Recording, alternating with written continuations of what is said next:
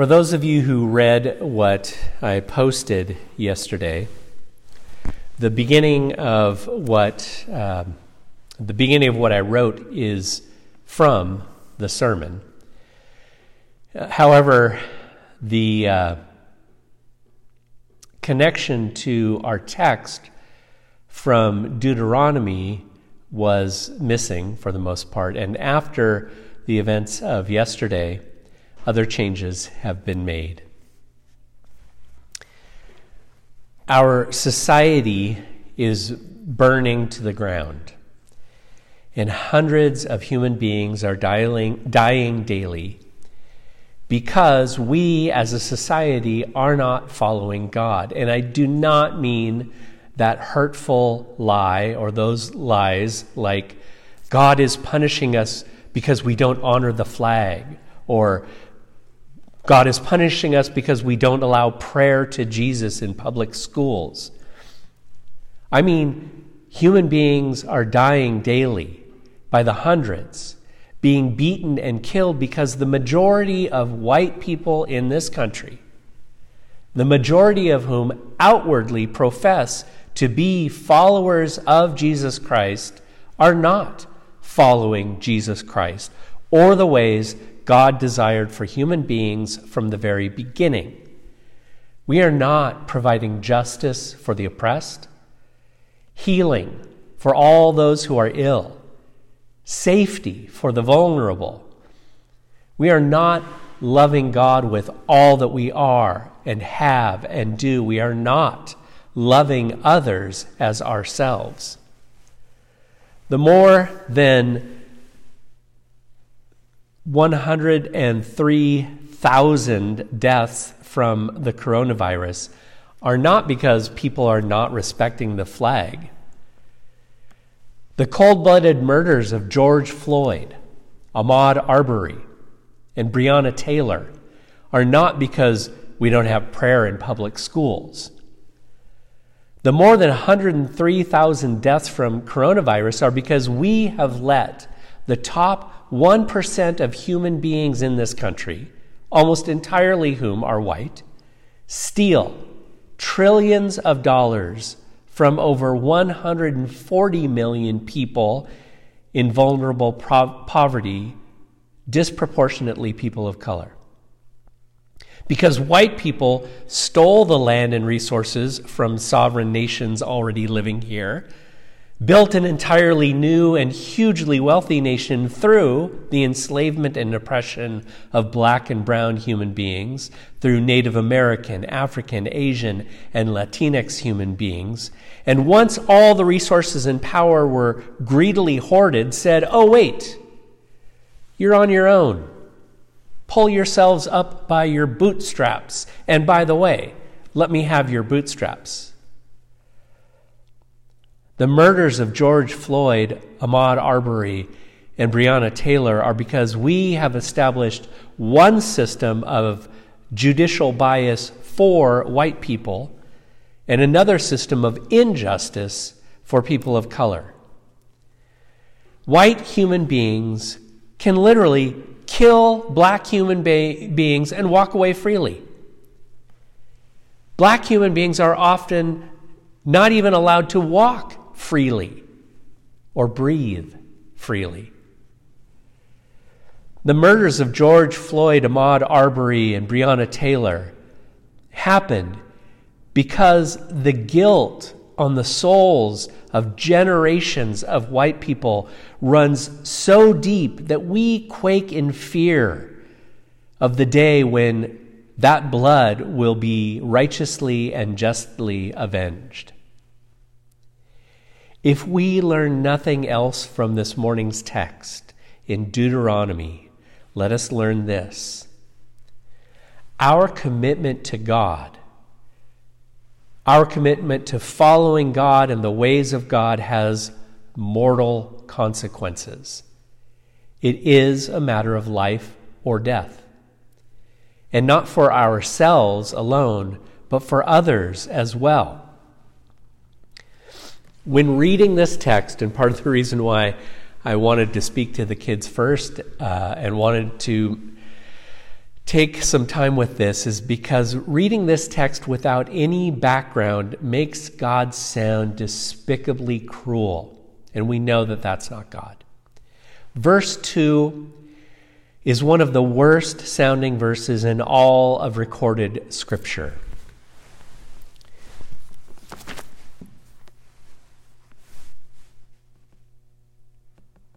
When the Lord your God has delivered these people, the Girgashites, the Canaanites, over to you, and you have defeated them, then you must destroy them totally. This is not what it seems to be. What I did not know until graduate school is that none of the book of Deuteronomy was written by Moses. Neither was this written in the time of Moses.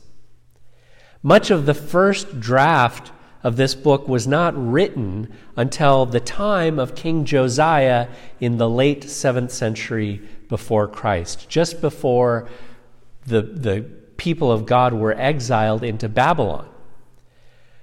The same is true for the books that follow this that give the story of the Israelites moving into and settling in the promised land. The books like Joshua, Judges, 1st and 2nd Kings, books that have become, become known as the conquest narratives because they tell the story of God's people supposedly following this command of verse 2.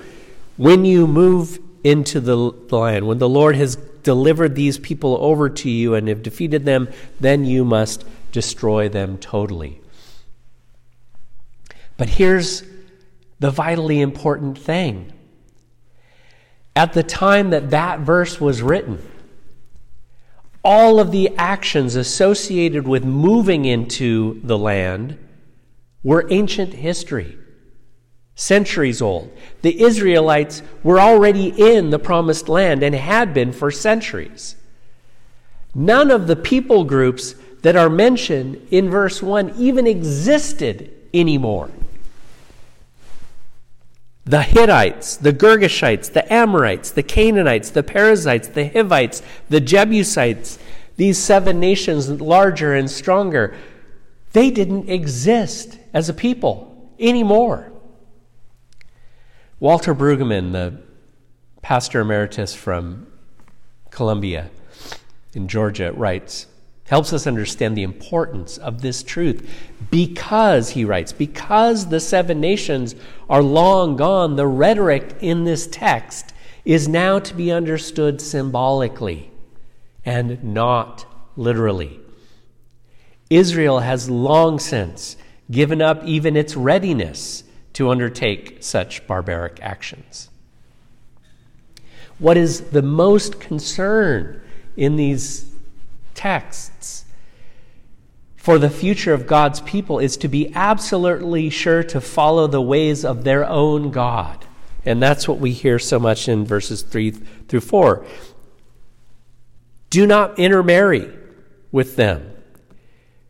They will, they will lead you into the ways of these other gods. This is what you are to do destroy all the remnants of those things, break down their altars and smash their sacred stones. All of these types of things. The practices of the Hittites and the Canaanites and the others mentioned here were horrific, disgusting in terms of treatment of other human beings. I've mentioned in, before that they included sexual abuse and exploitation of minors, even for religious purposes.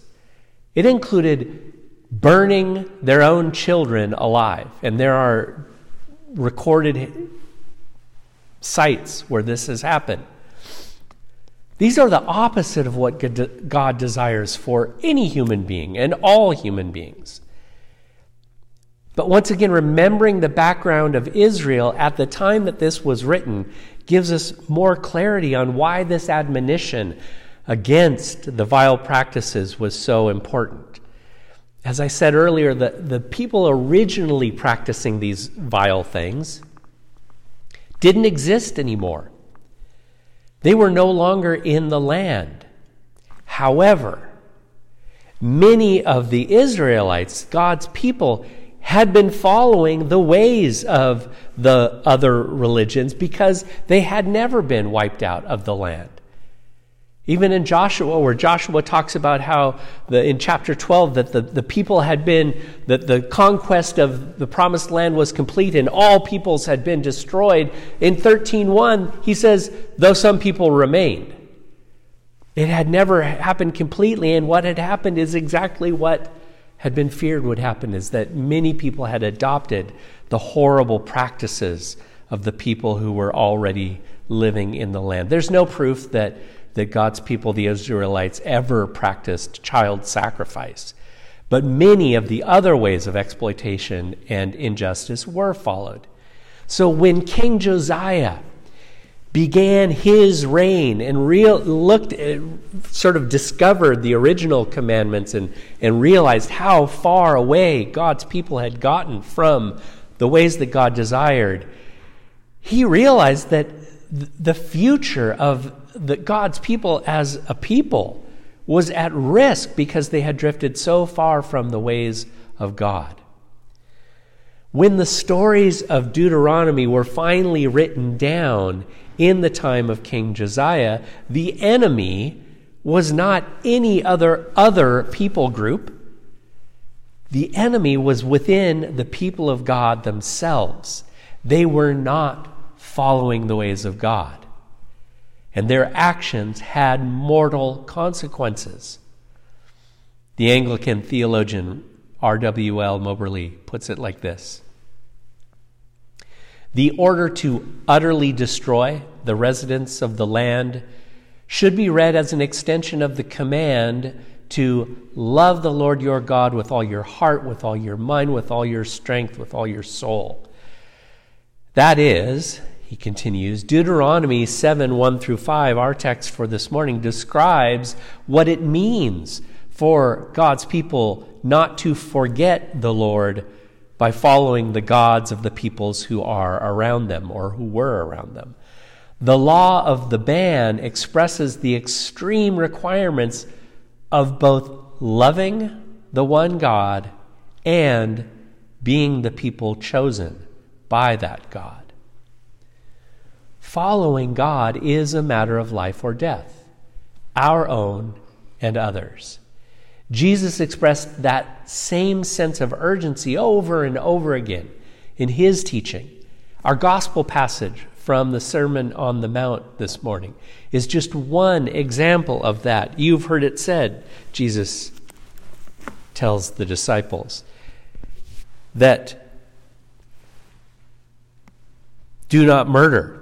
Anyone who murders will be subject to judgment, but I tell you that anyone who is even angry with their brother or sister will be subject to judgment. Even if you call someone a fool, you will be in danger of the fire of hell. Now, I don't like that language from Jesus. I, I tend to shy away from that because it's so severe, but the truth is that we must face it in one respect and that is this that following God is a matter of life or death. And now is the time when we need to do everything in our power to bring life into this world. We who are white Christians, particularly, have a responsibility, have a particular responsibility. Those of us who are white, because we embody all that is the worst in our country right now. And I know many of us will feel that that is unfair, that I'm not as bad as those horrible people. But our faces, our bodies, our clothing unite us in a way that we must own. Those of us who are white hold privilege and power that others do not. And those of us who follow Christ have committed to loving God and loving others with all that we are, with all that we have, with all that we do. And Jesus warned us to follow him means to be willing even to give up our lives for the benefit of others. Following Christ is a matter of life or death. And right now, it is far past time for people like me to put our lives at risk so that others don't die. We have to change. We have to speak out against lies and ignorance.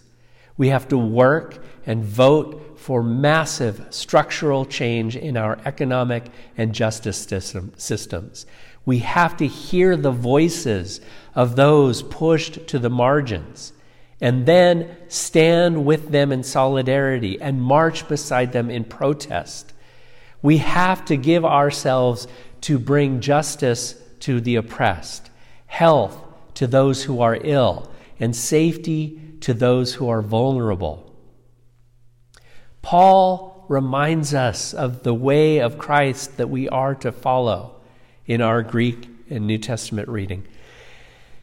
And this is a matter of life or death. So I'm going to read a little more of that text than I did the first time because it's so good and it's so helpful in reminding us of what will bring life. I urge you, brothers and sisters, in view of God's mercy, to offer your bodies as a living sacrifice, holy and pleasing to God. Don't be conformed by the ways of this world but tra- be transformed by the renewing of your mind in Christ and, and knowing what is God's will.